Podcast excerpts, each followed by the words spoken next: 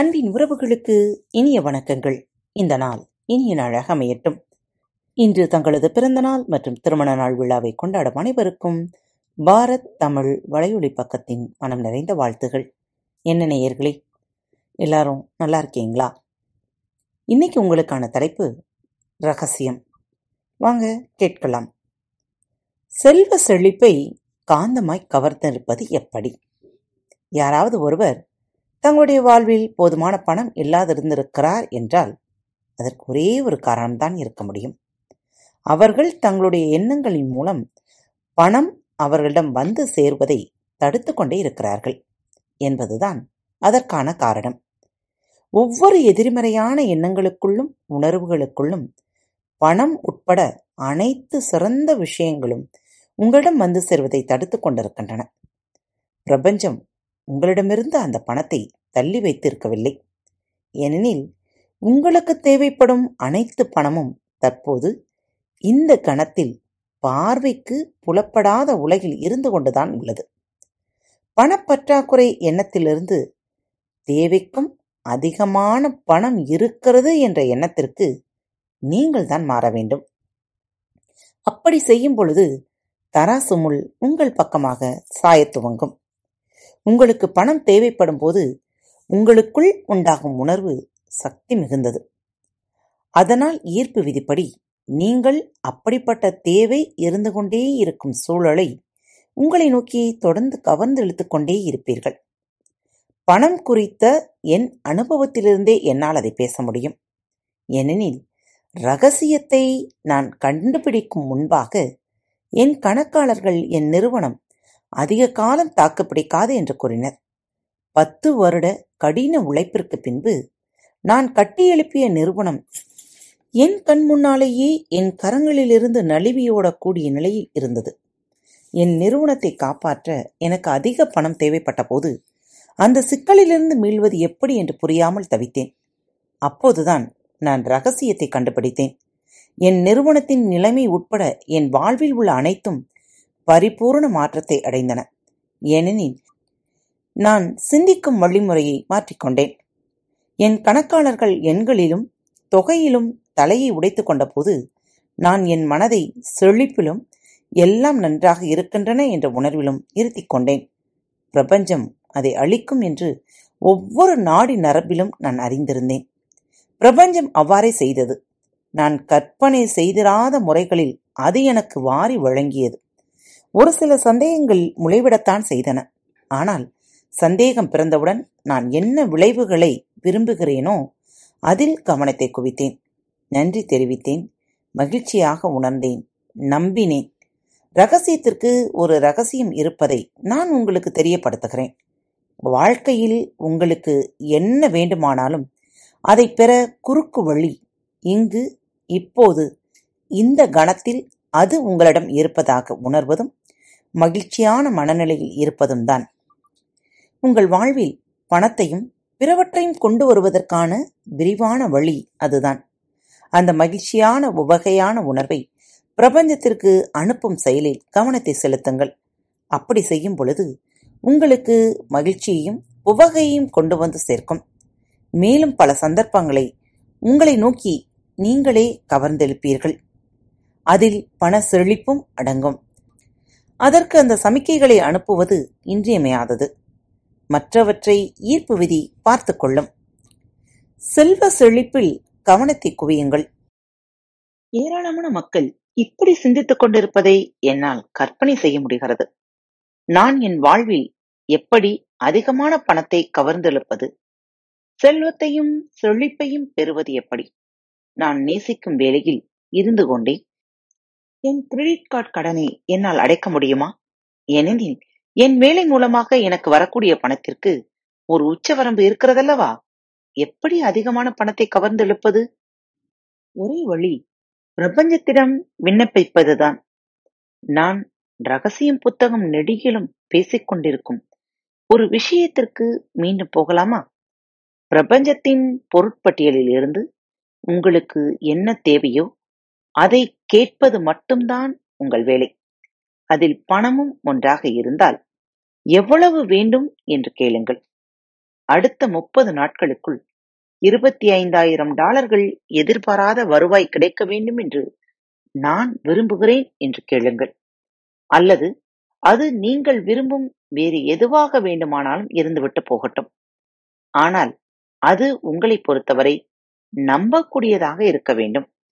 உங்களுக்கு பணம் வரக்கூடிய ஒரே வழி தற்போது நீங்கள் பார்த்து கொண்டிருக்கும் வேலைதான் என்று உங்களிடம் ஒரு எண்ணம் ஏற்கனவே இருந்தால் அதை முதலில் தூக்கி எறியுங்கள். தொடர்ந்து அந்த எண்ணங்களை கொண்டிருந்தால் எந்தவிதமான அனுபவங்கள் கிடைக்கும் என்பது உங்களுக்கு தெரியும் தானே. அபரிவிதம் உங்களுக்காக காத்து கொண்டிருக்கிறது என்பதையும் பணம் எப்படி வரும் என்ற கேள்வியை கேட்பது உங்களுக்கான வேலை அல்ல என்பதையும் இப்போது புரிந்து கொள்ள துவங்கி இருப்பீர்கள் என எண்ணுகிறேன். உங்களது வேலை கேட்பது, நம்புவது, பெறுவது, மகிழ்ச்சியான மனநிலையில் இருப்பது மட்டும்தான். அவை எவ்வாறு நிகழப் போகின்றன என்ற விவரங்களுக்கு பிரபஞ்சத்திடம் விட்டுவிடுங்களேன். கடலில் இருந்து விடுபடுவதை பலர் இலக்காக வைத்துள்ளார்கள். அது உங்களை என்றுமே கடனிலேயே அமிழ்த்து வைத்திருக்கும். நீங்கள் நினைப்பதைத்தானே கவர்ந்தெழுப்பீர்கள். கடனிலிருந்து வெளியேறுவது என்றுதானே நான் நினைத்தேன் என்று நீங்கள் கூறலாம். கடனிலிருந்து வெளியேவோ உள்ளேயோ உங்களது சிந்தனை எல்லாம் கடன் பற்றியே இருப்பதால் கடனைத்தான் ஈர்த்து கொண்டிருப்பீர்கள். கடனை திருப்பி அளிக்க ஒரு தானியங்கி செயல் திட்டத்தை உருவாக்கிக் கொள்ளுங்களேன். பின் அதை மறந்துவிட்டு செல்வ செழிப்பு குறித்து உங்கள் கவனத்தை செலுத்துங்கள். உங்கள் முன்னால் குவிந்திருக்கும் பில்களை எப்படி கட்டப்போகிறோம் என்று தெரியாமல் இருந்தால் கூட அந்த பில்கள் மேல் கவனம் செலுத்தாதீர்கள். மேலும் அதிகமான பில்களையே நீங்கள் பெறுவீர்கள். அந்த பில்கள் எல்லாம் உங்களை சுற்றி இருந்தாலும் எப்படி செல்வ செழிப்பை அடைவது என்பதில் உங்கள் முழு கவனமும் இருக்க வேண்டும். அதில் உங்களது கவனத்தை செலுத்தி உங்களுக்கு ஏற்ற ஒரு வழியை கண்டுபிடியுங்கள். பல சமயங்களில் பலர் என்னிடம் நான் என் வருமானத்தை அடுத்த வருடம் இரட்டிப்பாக்க விரும்புகிறேன் என்று கூறுவது உண்டு. ஆனால் அவர்களுடைய செயலை பார்த்தால் அதை நிகழ்த்தப் போகிற காரியங்களில் ஈடுபட்டு இருப்பவர்களின் நடவடிக்கைகள் போல இருக்காது. பின் அவர்கள் நேரெதிராக திரும்பி இது நமக்கு சரிப்பட்டு வராது என்று கூறுவர். உடனே என்ன நடக்கும்? தங்கள் கட்டளைகளே என் பாக்கியம் என்று பிரபஞ்சம் எடுத்துக்கொள்ளும் அல்லவா? எனக்கு அது கட்டுப்படியாகாது என்ற வார்த்தைகள் உங்களது உதடுகளிலிருந்து உதிர்ந்து விட்டதென்றால் அதை மாற்றும் சக்தி தற்போது உங்களிடம் இருக்கிறது. அது எனக்கு கட்டுப்படியாகும், என்னால் வாங்க இயலும் என்று அதை மாற்றுங்கள். கிளிப்பிள்ளை போல திரும்ப திரும்ப சொல்லிக்கொண்டே இருங்கள். அடுத்த 30 நாட்களுக்கு உங்களுக்கு பிடித்த எதை பார்த்தாலும் அது எனக்கு கட்டுப்படியாகும், என்னால் அதை வாங்க இயலும் என்று உங்களுக்கு நீங்களே சொல்லிக் கொள்ளுங்களேன். உங்களது கனவு காரை கடந்து செல்லும் போது அதை என்னால் வாங்க இயலும் என்று கூறுங்கள். உங்களுக்கு பிடித்த விடுமுறை பற்றி நினைத்தவுடன் அது எனக்கு கட்டுப்படியாகும் என்று கூறிக்கொள்ளுங்கள். இப்படி சொல்ல சொல்ல பணம் குறித்த உங்களது உணர்வு மேம்பாடு அடையும். இதை என்னால் வாங்க இயலும் என்ற நம்பிக்கையை உங்களுக்குள்ளே நீங்களே ஊட்டிக்கொள்ள துவங்கினால் உங்கள் வாழ்க்கையின் காட்சிகள் மாறும்.